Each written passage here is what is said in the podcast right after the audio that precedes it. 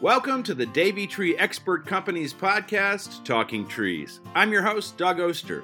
Each week, our expert arborists share advice on seasonal tree care, how to make your trees thrive, arborists' favorite trees, and much, much more.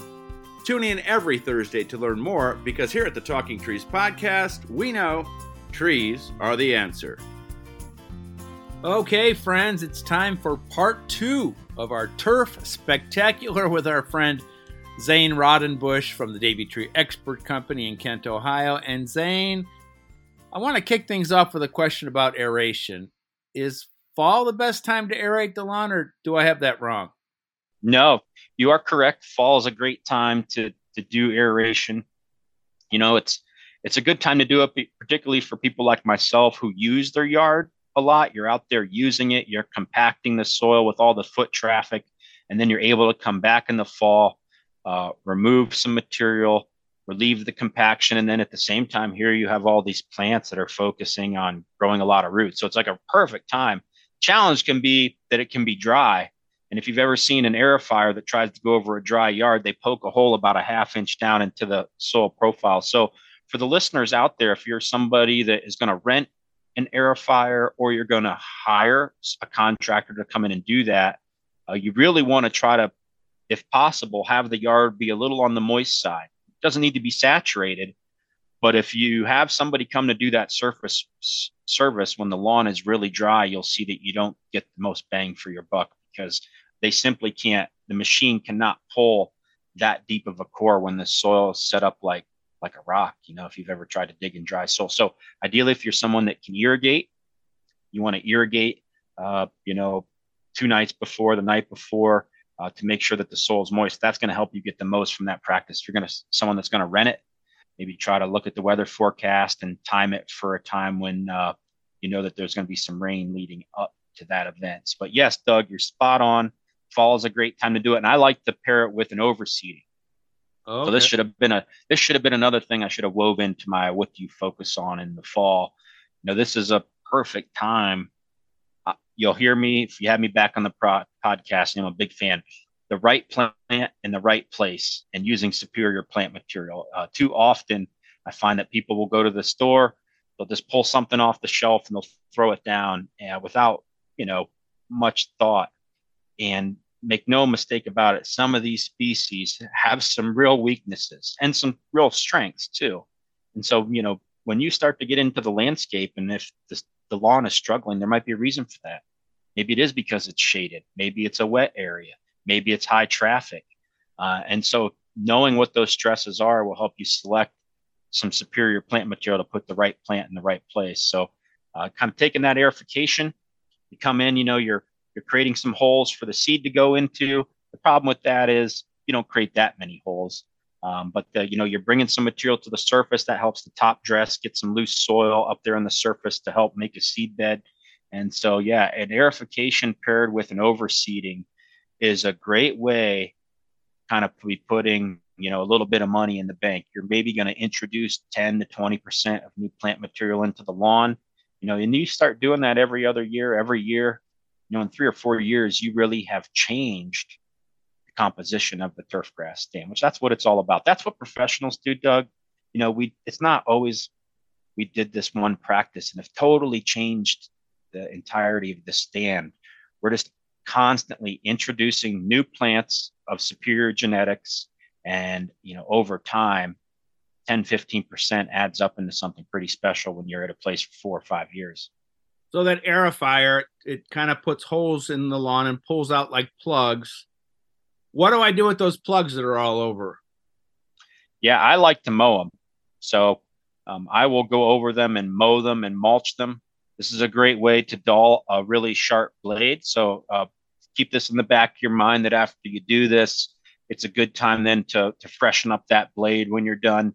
Um, but yeah, I like I personally prefer to mow them. If you don't do anything, if you get a good rainfall event, that will help to get them to break down. But if for the listeners out there, if you're going to hire this service, this is a good time to go down and maybe cut the yard one notch shorter than you normally would that will kind of help to tighten up the surface and that will get a lot of the plugs to then lay on the on the surface and then come back through afterwards and mulch up those uh, those plugs. If it's really dry, your neighbors might be a little upset with you because it does make a bit of dust. Um, but if they're moist, uh, you'll see they just kind of break into a bunch of pieces and it's pretty clean. If you don't have the ability to do that, they will break down, uh, but it just can take a little bit more time. All right, that leads me to another question. How often should that uh, mower blade be sharpened? Mm, that's a great question. Uh, I like to see people do it at least twice a year. Um, myself, I like you to start off the season with a fresh blade. So, you know, when you winterize your piece of equipment, you know, change the oil, uh, put fuel stabilizer in it, get the blade off, get it sharpened and properly balanced. So you're starting the spring when we're going to have all this crazy growth uh, with a fresh blade, right? And so you go through that spring months where that mower might more, more mow more grass in a two month period than it will mow in the rest of the season. And then uh, once you get through that time, I like to freshen it up again right after that in the early summer months because then you get into the summer where the plants are stressed and you don't want to be cutting them with a dull blade at that time, right? And so I like to go through the summer where they're not nearly mowing as much grass with a sharp blade and run that into the end of the season. If you're somebody who would do this aerification and overseeding and you run out there and you run that blade through a bunch of cores, then you maybe want to freshen it up one more time. So for me, that just means taking the blade off and taking it down to the hardware store, briefly discuss the importance of safety there. There's nothing more important, you know, in my case, it's a battery powered lawnmower. So I'm taking the battery off. I'm being sure that that thing can't rotate. In the case of a gas powered mower, what do we do to safely take that blade off? On a gas powered mower, if you're going to safely take the blade off, you'll want to, if it's a, a push mower, you'll want to tip the mower on its side with the carburetor facing up, and you will want to disconnect the spark plug wire. And when you disconnect it, don't just pull it off and let it sit because it can still arc across. Take a zip tie or something, make sure it's really pulled off to the side where it cannot come on and touch the back of the spark plug. And so removing the spark plug is going to make sure that you're not going to potentially get any combustion in the cylinder. And then I like to find a piece of wood, like a, a if you have any four by fours and you cut like a nice four by four square, I will wedge that in the deck. So I'll rotate the blade and I'll get that piece of four by four in there so that it wedges the blade, and then um, and then I will loosen the nut to or the bolt, sorry, to get off the blade. But yes, on an electric mower, make sure do not have the battery pack in the mower. Um, that there's no power source potentially on the mower at all. And then, uh, you know, if you're on a riding mower, that's something that you have to to jack up. Again, same thing. Get the spark plugs off of the mower. Uh, make sure that the keys are not in it, that no one's going to go in there and try to turn the mower over. But um, particularly with an electric mower, you have to be careful too, right? That just because the the uh, spark plug is out of there, if somebody would turn the key, that will still rotate the blades. So uh, you have to be a little bit more careful on an electric or on a riding mower with electric start as well. Well, let's talk about weeds. hey, hey, my favorite thing to talk about. Oh, wait. I have to go back. One more thing. I remembered. How long should we keep the grass? You said cut it a little shorter. How long should it be during the season? During the season, I'm a I like to see most homeowners mowing their yard at three inches. And so, and it can be even higher. You know, if you're someone, this is you you'll learn, Doug. I'm a big fan of turf type tall fescue, and I like that grass because it thrives at a higher mowing height. And in general, the higher you mow the turf, the less the less weeds that you're going to have in the lawn. Weeds just simply are not as competitive at those higher mowing heights. And I see low mowing heights. That's where we start to get a lot of the weedy grass species like nimblewill, bent grass, Bermuda grass. Those are weeds that thrive at those low mowing heights. So again, the credit card trick. If for listeners out there, mow your yard, pull out a credit card, insert it lengthwise up down into the canopy. A credit card is three and a quarter inches long. And so you should be able to see maybe the whole credit card is buried or just a little bit of it is protruding up out of the canopy after you've mowed the yard. If you see that half the credit card is above the height of your of your mower, not the mower, but the the height of the turf after you've mowed it, and you're cutting too short. And I know that that some people, Doug, love that look. You know, they just love that really tight lawn, and that's okay. I mean, it's your lawn, but just recognize that that's the kind of thing that can allow for more weeds to encroach into the property. And it certainly isn't as good for the turf. The turf, there's a direct relationship between the shoot height and the rooting depth. So the longer the shoots are, the deeper the roots are going to be. All right, that leads us right to weeds, your favorite topic. That's right. Probably everybody else's uh, least favorite topic. Yeah, it. You know, at Davey Tree, if uh, weeds are the thing that we receive the most phone calls about, people, you know, really uh, key in on weeds. That's what a lot of lawn care, professional lawn care, what you are there to do is control the weeds. So this year has been a bumper year for crabgrass. That kind of that dry spell we got in the in the late spring there just kind of seemed to thin the canopies out. You know, the turf was under a lot of drought stress. So that's a time when normally we'd have all this growth. We'd be developing a nice dense canopy to try and keep those weeds out. And instead, we had the opposite. We had drought conditions. If you didn't have the ability to irrigate, a lot of these yards went downhill. They thinned. Anytime that you thin the turf and create voids, uh, we all know where the story where this story goes that you're going to get weeds in there. And so, yeah, crabgrass has been a real problem this year uh, as compared to previous years.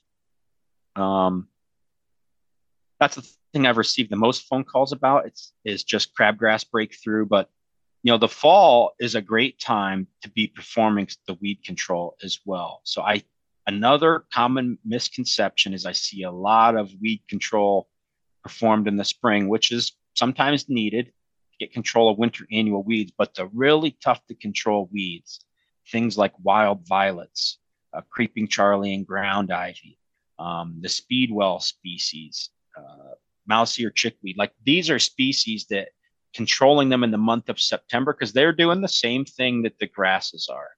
All of the sugars that are being produced in the leaves, they're being sent underground. And uh, if you're someone that's going to use herbicides, these selective herbicides that we can apply that will only kill the weeds, their movement is often dictated by the direction with which the plant is sending the sugars. So if you've ever applied these products in the spring and you're like, well, we burned all the leaves off, but they came right back, that's often why, because the plant isn't sending many reserves down. They're trying to create all these shoots for garnishing space. So, yes, fall, but we're entering the month of September is a great time to go out and get your uh, spot treater out. If you're someone that wants to spot treat your yard for your weeds, this is a great time to do it. And it can almost eliminate potentially the need to do it in the spring. So, all those plants you just mentioned there are part of my quilted lawn. yeah. Especially they, my, uh, okay, especially my violets. All right. I get I get that question every spring. What do I do about my wild violets? And my answer is enjoy them. They are a uh, host plant for a bunch of butterflies. Now that doesn't always go over too well, Zane, but you know, it's how much of tolerance you have for this sort of thing. For for my lawn, which no one can see, as long as there's green stuff in there, that's all I care about. mm-hmm.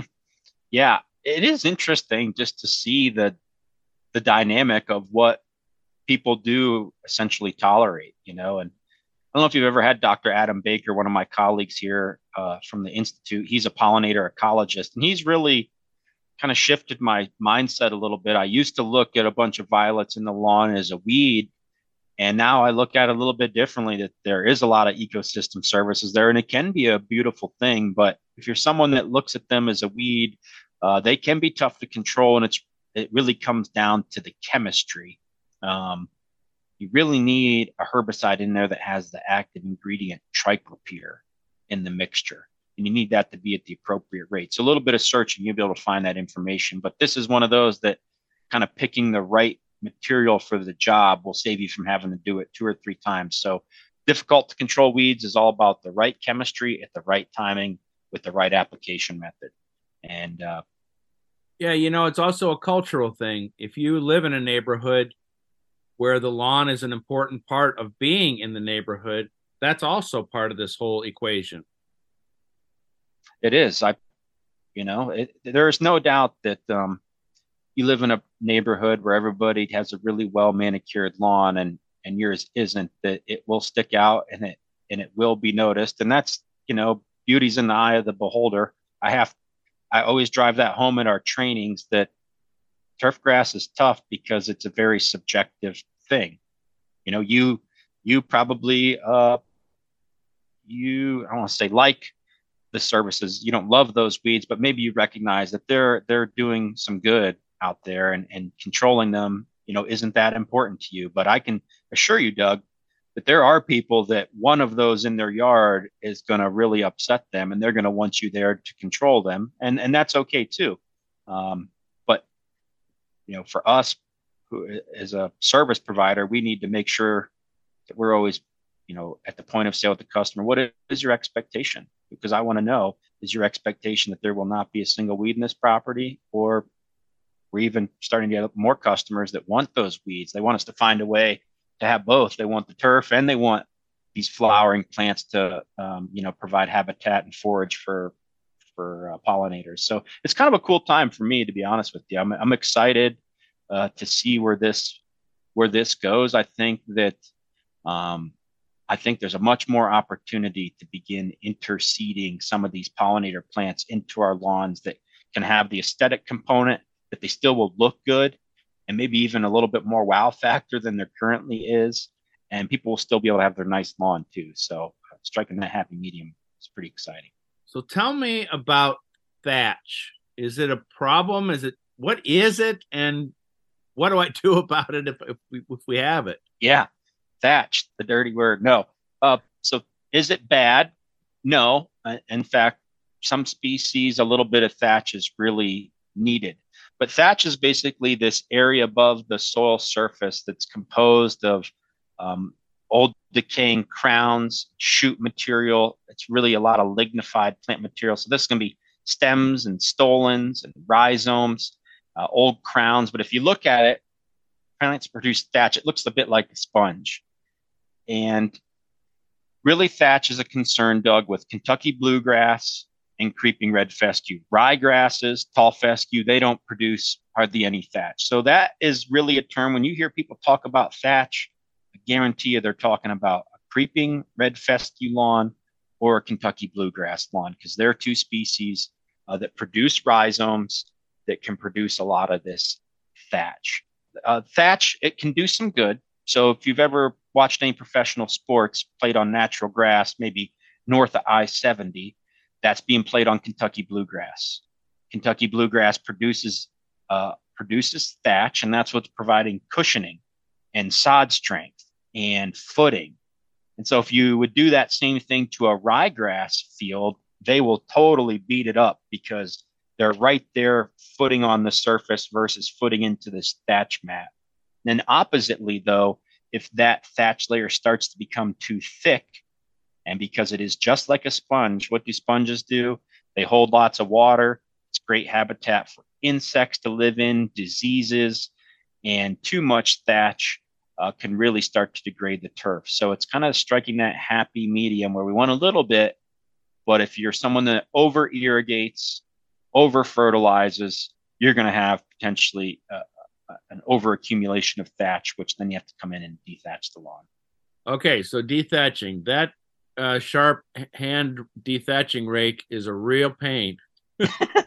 yeah, yeah, that's uh, that would not, depending on how much you have to do, that would not be the tool of choice. You know, if you're, again, I only see this two places, this thatch problem. I see it a lot in these older fine fescue yards that have a lot of creeping red fescue because the fest, the fine fescue species, these are low input species. They don't need nearly the amount of nutrients um, that a bluegrass lawn does. In fact, they probably need about a third of the amount of nutrients that a Kentucky bluegrass yard does. So uh, that's one lawn that I see has a lot of thatch production, and then the Kentucky bluegrass. And so if you're going to do your whole yard, I would recommend going to your local local rental store and rent a dethatcher. That's going to be usually a self-propelled machine. Some of them are pushed, but they kind of pull themselves through the yard. But they have a shaft that has either fixed mounted blades or they can have little metal fingers that get down into the yard. I personally like the ones that have the fixed blades that can cut through that. And uh, you'll see you just push them across the yard. They're going to pull up a lot of that thatch and debris. And then you're going to have to uh, to manage all that. That's kind of the most challenging part of it is raking up all that that thatch stems that it brings to the soil surface. But if you do that process, that's a great time to come in and overseed because there's not much that makes a better seed bed. Tell me a little bit about what you get out of being the turf guy, answering all these questions and helping people with their lawn. Uh yeah, I'm I'm blessed to to love what I do and I think a lot of that is uh you know turf grass is an important part of our landscape.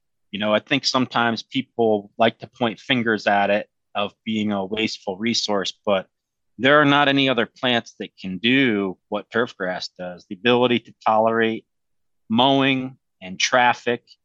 And, you know, you look at properties and you think about green space that people can use, it's got turf in it. You know, it's a place that allows recreation to happen.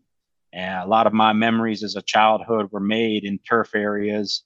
And so I think they're just really important outdoor spaces. And then I, I so I, I appreciate what it does as a plant. And then I appreciate the people that are passionate about it, people that are proud of their property or want to take care of it and, and make it as good as it can be. I really enjoy trying to help those individuals. And like anything in horticulture, there's plenty of pests out there. It's job security for all of us, Doug, that these insects and weeds and diseases and abiotic stresses, like they find a way. And so, you know, you have individuals who are passionate about their plants, it's really fun to get in there and, and help them make them better or fix the problem. You know, I can't tell me times I've talked to people, this has been a problem for years and you fixed it. And they're just genuinely grateful for your help. So I like helping people and I love I love being outdoors and I love I love turf grass. So for me, man, this is the ultimate job. Man, I can't believe I get paid to come to work. All right, Zane. Great stuff as always. Wonderful to talk to you. We will revisit the turf and lawns uh, next year when we get going again. See what we can do in the spring, but definitely another fall one for sure. Thanks again for your time. That was fun. Yeah, thanks, Doug. Good to talk to you. We sure covered a lot of ground in that two parter, and if you missed the first episode, take a listen. I think you'll enjoy it. Tune in every Thursday to the Talking Trees podcast from the Davey Tree Expert Company. I am your host, Doug Oster, and do me a big favor subscribe to the podcast so you'll never miss one of these great shows. if you've got an idea for a show or maybe a comment, I'd love to hear from you. Send me an email to podcasts at davey.com. That's P O D C A S T S at D A V E Y.com. And as always, we like to remind you on the Talking Trees podcast trees are the answer.